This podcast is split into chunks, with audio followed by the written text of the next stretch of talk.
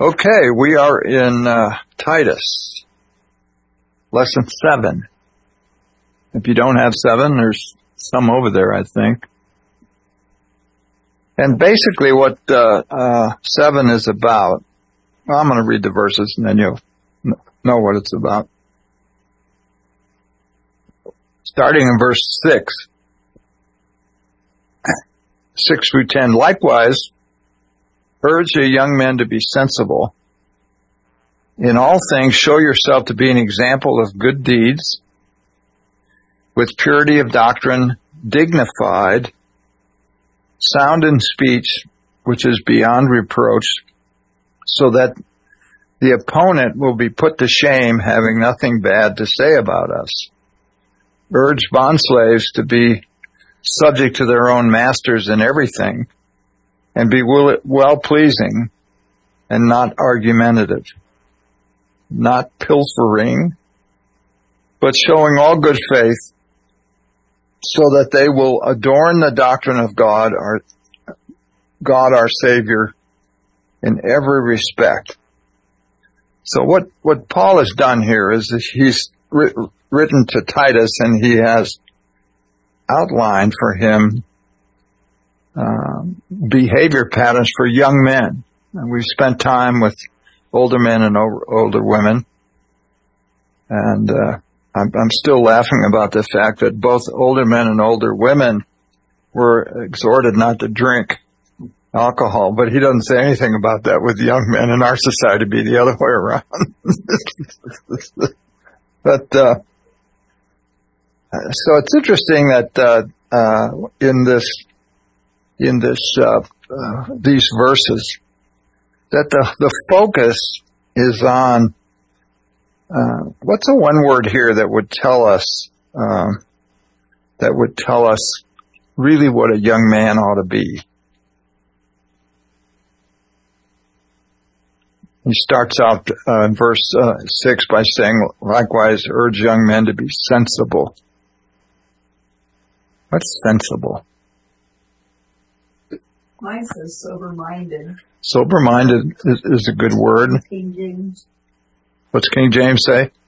It, it says the same thing, sober-minded. Sober-minded. And self-control. Say that again. Self-control. Self-control. So these young men ought to have their act together and not be, uh, and just as a quick review, to be a young man in this society, how old were you?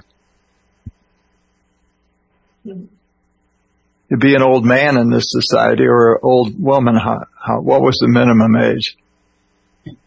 In our society, you get to be on Social Security at 62 and a half or Medicare at 65. What about this society?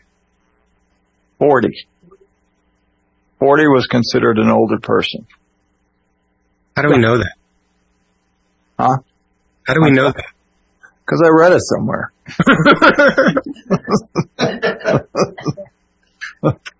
no, okay. That's the only, actually that's really the, the right answer. I, I've read it in two or three different places and commenters who, who talked about old men. I was surprised when I saw it, 40. I'm surprised to have heard that too. Yeah. But, uh, you know what, how long did people live in those days? I don't know. No, Paul lived a long time. Yeah. Most of the apostles lived a long time, especially John. So, I don't know. Um, but I find it interesting that there's an anticipated maturity for young men. Notice that? And young men probably 20s, that at that point that they would be considered, uh, uh, like John talks about them, that they're strong. Not only physically strong, but um, morally, emotionally, uh, temperamentally strong like he talks about in First John. So uh, a young a young person has a, a tremendous influence on the sphere of inf- uh, on the sphere that he's in, and you f- I think you find here is that there are. We talked about this last week. maybe a form of a question. Why was Paul encouraging young men to to be uh, an example of good deeds, of purity and doctrine, dignified, sound in speech, etc.? Why did he encourage pe- young men to be like that? Remember what we said? What is the, uh, uh, I'll pick on JD. What, who does Aiden look up to?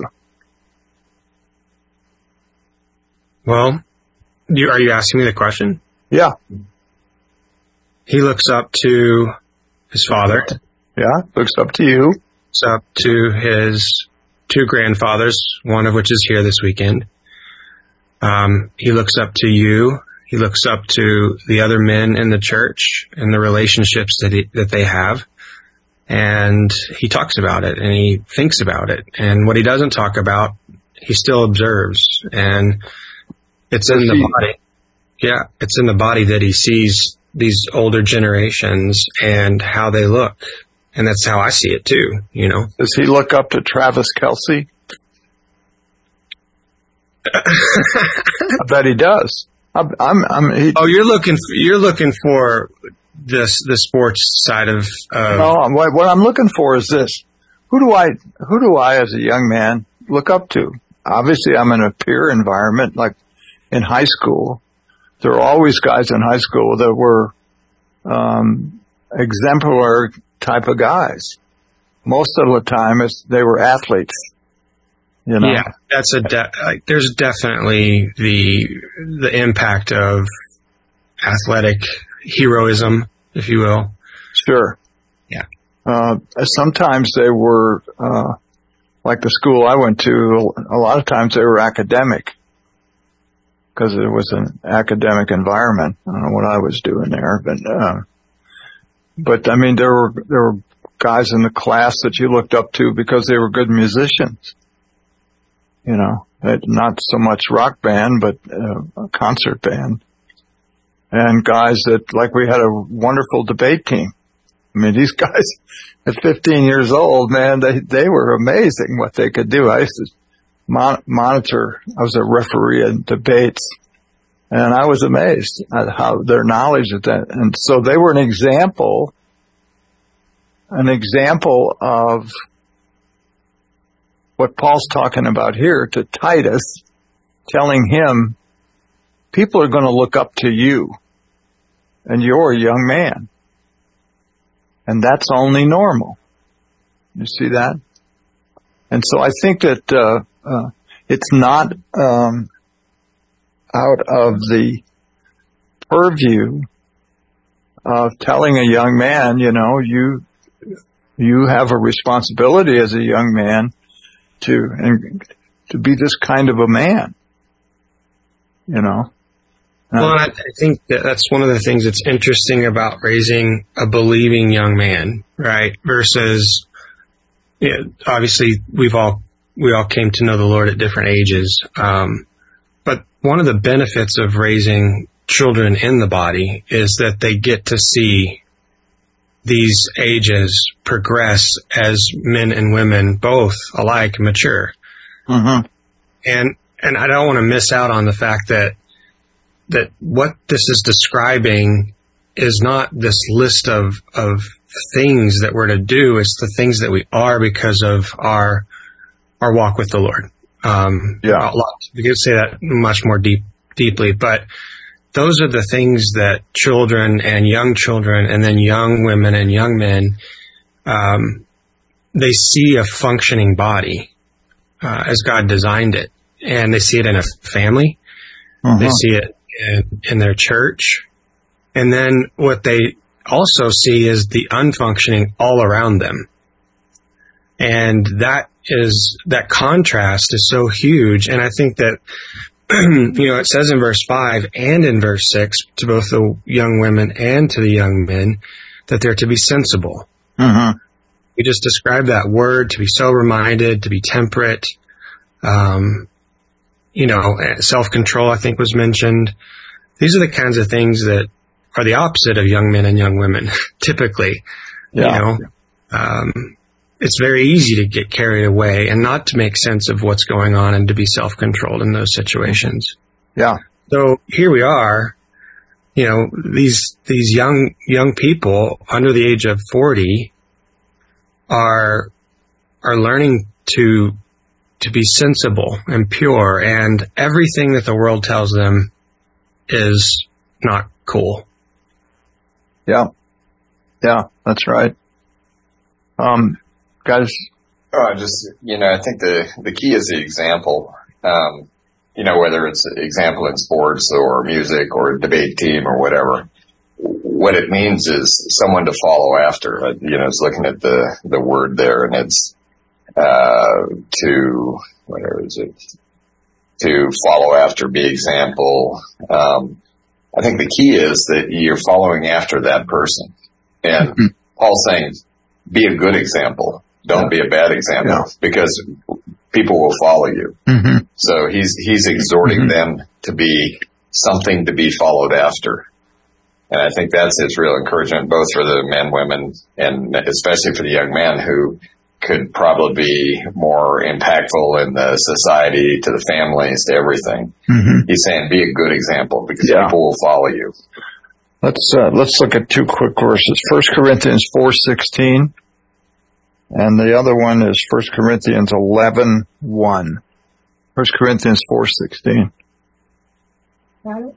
Go ahead. Therefore we do not lose heart, but though our outer man is decaying, yet our inner man is being renewed day by day.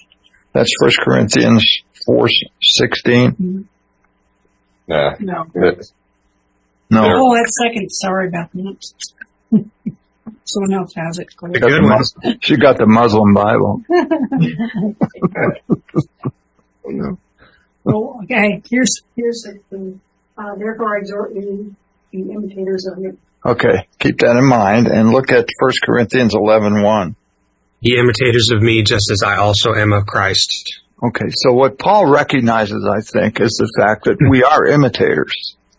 We do look at at uh, people within our peer group or or uh, older than us as examples. You know, we uh, Don and I talk all the time about we kind of we're, we're watching our neighbors across the street and up one, and both of them have one child, and the children are like five years old or four years old, and they really do imitate their parents, and their parents are not to be imitated. The one, the one family, uh, mom and dad sit in the garage and smoke marijuana, you know, and the other family, the husband and wife is split, and we haven't seen the wife and the little boy in a long time. So, young people pay attention to what their parents are doing. They pay attention to to uh, uh, um, what peers are doing. They pay attention to because you because they don't know. I I remember when I first became a Christian. I'm 35, and the first thing that hit me, I got to watch these Christians and see what they do, so I know how to act. Because I didn't know how Christians function. I knew how Catholics function, but they weren't Christians, so it's different. So we're always looking at each other, and so Paul recognizes that that's a principle that's um, um, active within the society, and so he, you know, he says twice, "Be imitators of me." He's not talking about uh, I'm on the I'm on a, a platform, and you you know you need to be like me. But what he's saying is, I imitate. I have my focus on the Lord Jesus Christ. And if you want to see a man who walks with the Lord and focuses on him, I'm your guy. Yeah. I was thinking, you know, you, uh, someone you were counseling that uh, was living with his girlfriend, and his comment to you was, "That's that's what we do." Yeah. So you're an, you're an example to the world. That's exactly right. And you know, the next comment I made to him, if you love her, you're going to move. he looked at me like I was nuts. I said, no, one of you's got to move. You can't, if you're considering being married, you can't live together. Let's start now. Well, you know, they do. I mean, they look at you like, well, everybody does it. Yeah, and that's why over, way over half of them don't last very long. Because they didn't do it the Lord's way. You know?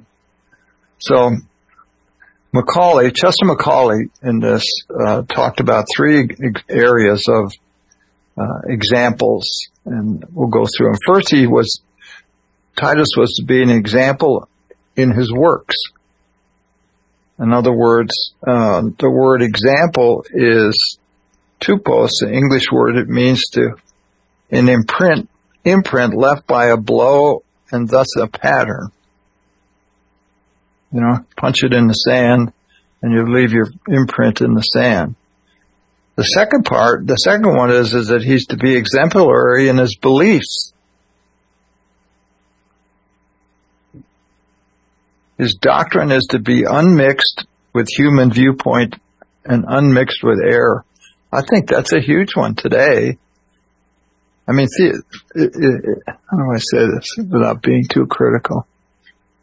In most of the um, Christian men that I know that go to a Reformed church or they go to a, a make you feel good church, I, they don't offer an example for young men to follow because they're kind of loose in the corners.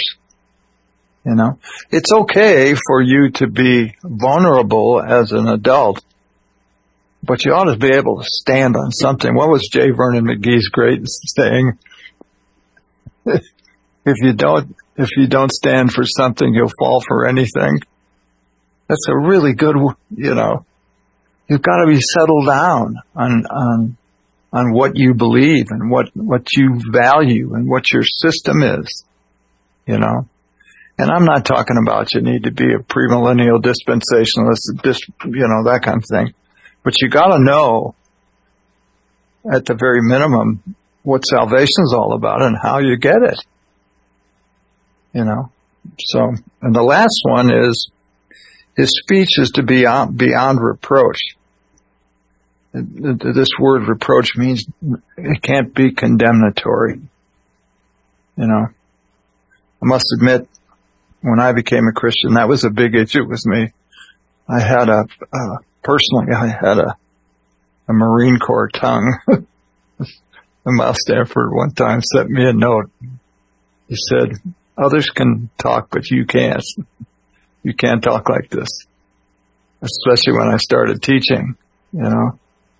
And so, uh, it was a, it was an awakening for me, uh, to be aware of that, that everything you do, if you're in any kind of capacity with a, an, leadership role, just nothing, nobody hung a badge on you and said you're a leader, but you just are.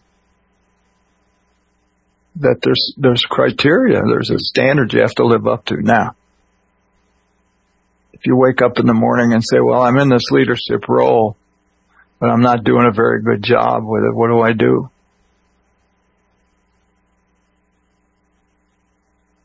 What do I do? What's that? Take it. Take it to the Lord. Um,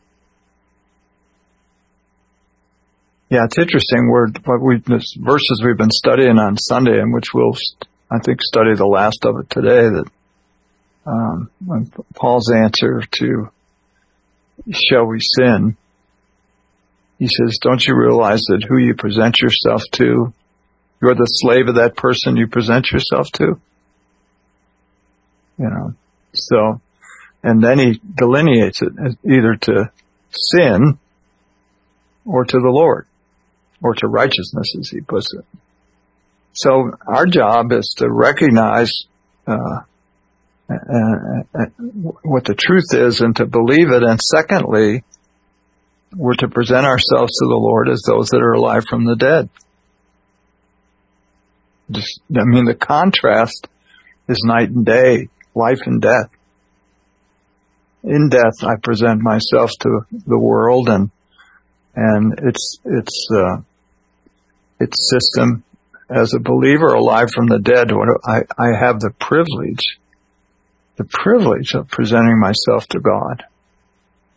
You know, I belong to him. I'm a, I'm a willing slave. I want to be, you know, and so he will do the conforming. But I think that's, you know, our responsibility. Okay. Uh, young men who are teachers, you said young men are to be teachers. How would their being teachers protect the local church?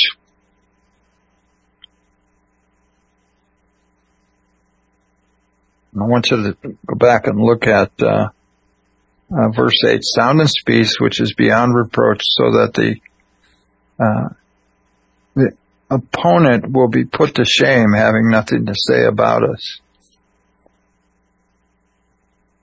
Who's the opponent?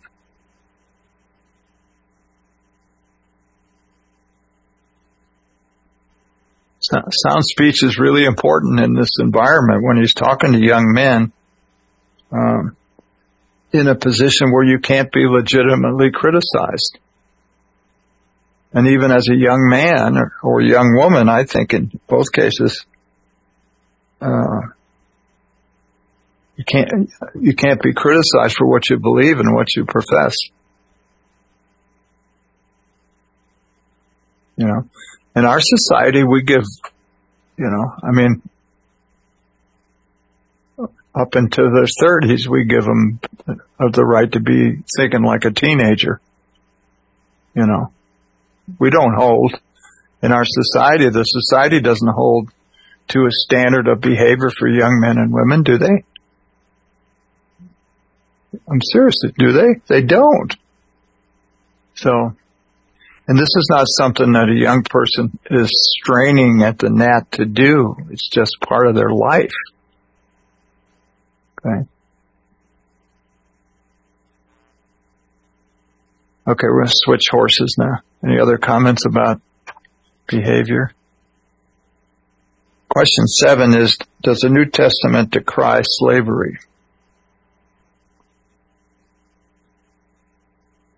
Don't shake your head, say something. The New Testament doesn't spend a single line condemning or commanding or suggesting or even discussing the abolition of slavery. Not one line.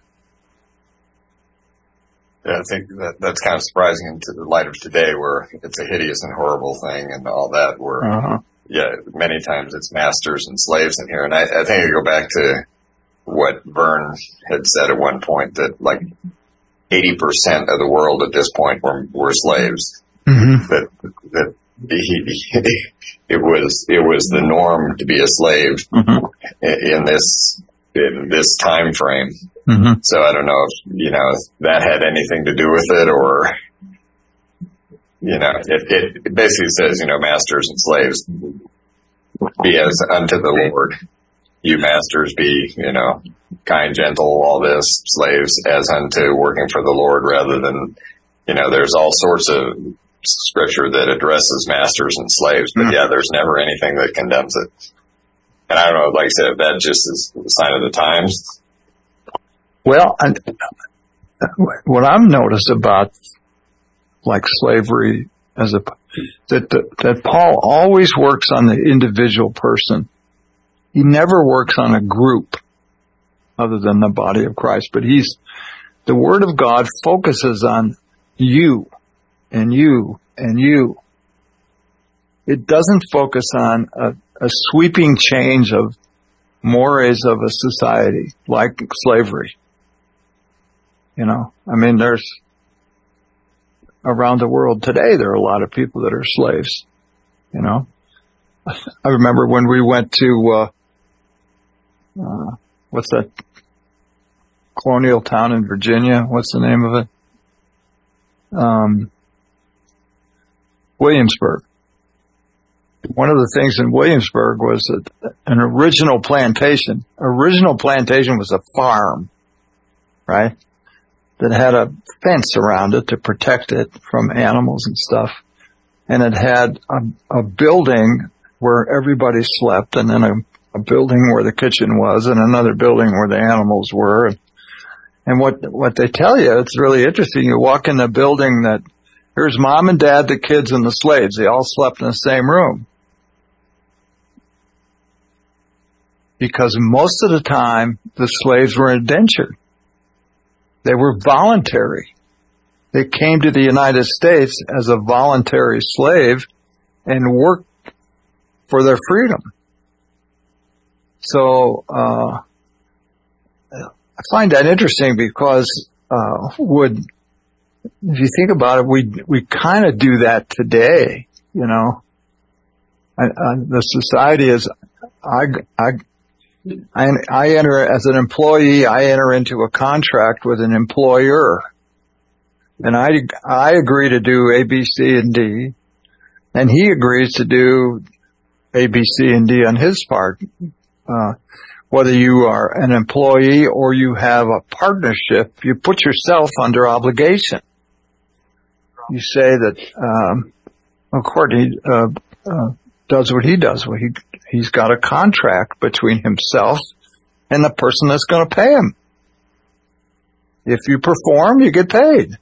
Well, it's the same thing with a lot of these slaves. They performed. That was their job.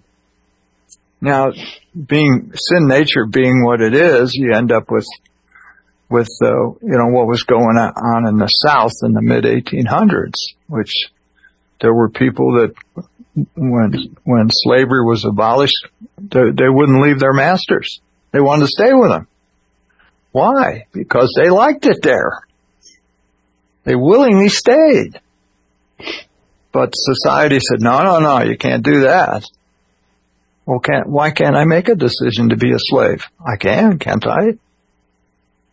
You know? So, what we're, what this talks about is that God doesn't, God's word does never, never does talk about the reformation of society. It, it talks specifically about the, the issue between a individual and their conformity to Christ. And that will change society if it needs changing. You know, we live in the society we live in. It's not our job to go change it. Agreed? Well, I was thinking, you know, what you're talking about this morning, what the reality is we're all slaves. Either to the sin, to the sin or to God. That's right. Know? That well, the re, that's the reality. That's really right. We're born in sin. We're slaves to sin. I'm going to talk about that later. And then, you know, because of the cross of Christ, guess what I get to do? And you get to do. I get to decide that I no longer have to be a slave to sin. I can now become willingly a bondservant of God. Wow, that's pretty cool. But either way, I'm not a free independent agent.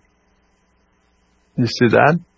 God never designed us and created us to be free independent agents, to, set our own course and do our own thing. Part of the lie. That's the big lie. You know, we willingly put ourselves under obligation to, to in a, in a thousand different ways. You know? So, uh, purity in the church and not purity of society is the aim of Paul. This doesn't mean that the believers do not have a beneficial effect in the culture in which they live, however. We have a tremendous effect. One of the things we're studying uh, um, on Wednesday night, we're studying uh, First and Second Thessalonians, which are really cool books. I n- never taught them before, but uh, I was listening to a guy talk about him the other day, and he made this comment. He said, "Do you ever notice that in all of the early churches there was no department of evangelism? There weren't. There were men who were called evangelists." But he said, look at Thess- Thessalonica their faith and that faith and that reputation in and of itself was an evangelistic effort that people were joining up because of their their their the fame they had in uh, Greece and Macedonia. That's why. And it was based on the grace they lived under and the love they had for one another. People would see and hear about that and come and check it out and want to be part of it. Yeah, that you know what when you said that I was thinking that how changing society, whether changing society or bringing people to Christ, kind of may go hand in glove, I guess, a little bit. Mhm. And I was thinking in uh, Matthew five thirteen, you are the salt of the earth. We're supposed to season the earth with Christ. And then it, it goes on in 14, you are the light of the world. Yeah. And, and then 16, let your light shine before men in such a way that they may see your good works and glorify your Father who is in heaven. Yeah. So we're supposed to be the light and salt. Yeah, we are.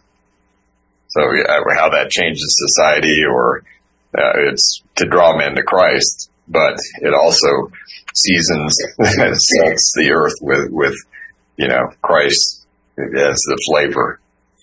Don't you marvel? I, I do sometimes at how God set up society. What's the basic group of in society? Family, The family. He starts with the family. There's a mom and a dad and their children, and they function a certain way. And then that, a family moves in next door, and that's what builds, you know. And so, if you're going to destroy a society, where do where do you attack them? You attack the family. You know, the so-called nuclear family. Uh, and only only the body of Christ, I think, maintains the sanctity of the family. Even even uh, competing competing religions really don't, although and because they're not morally sound people like Islam and these other places, uh, they put a lot of emphasis on the family, but not the kind of fam- family that the Word of God talks about. You know, so uh, if I'm if I'm the enemy, I read the book of Genesis and everything in Genesis I'm against. everything, family, everything, and that's where the attack comes from. When you look around, that's where it is. It's against everything that God did. Okay. So, you know, although slavery in a lot of cases isn't good, slavery, let, let me ask you.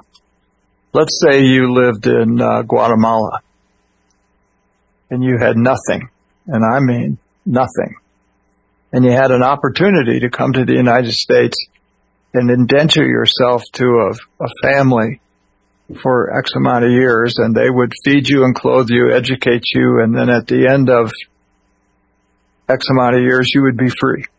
Would you do it? I'd do it in a minute. I would do it in a heartbeat. You know, cause, and, and today we have young people who won't even go to work because they think something's owed them just because they exist. You know, it's, it's amazing to me how, how that is and how it's changed so much. Just, I just looked at the watch. It's, it's, it's a quarter till. All right. Well, next week we'll uh, pick up on question eight, and we'll uh, de- continue to deal with uh, slavery, and then a little bit a bit about employment and employees. And oh, by the way, the slaves have responsibilities. Yeah, they do. The masters have responsibilities. Sure, they do. So. So let's close. Father, how we thank you for your word and the time to spend discussing it. We thank you for your son, the Lord Jesus, who gave his life for us to me that we might be able to live with you eternally. We pray in his precious name. Amen.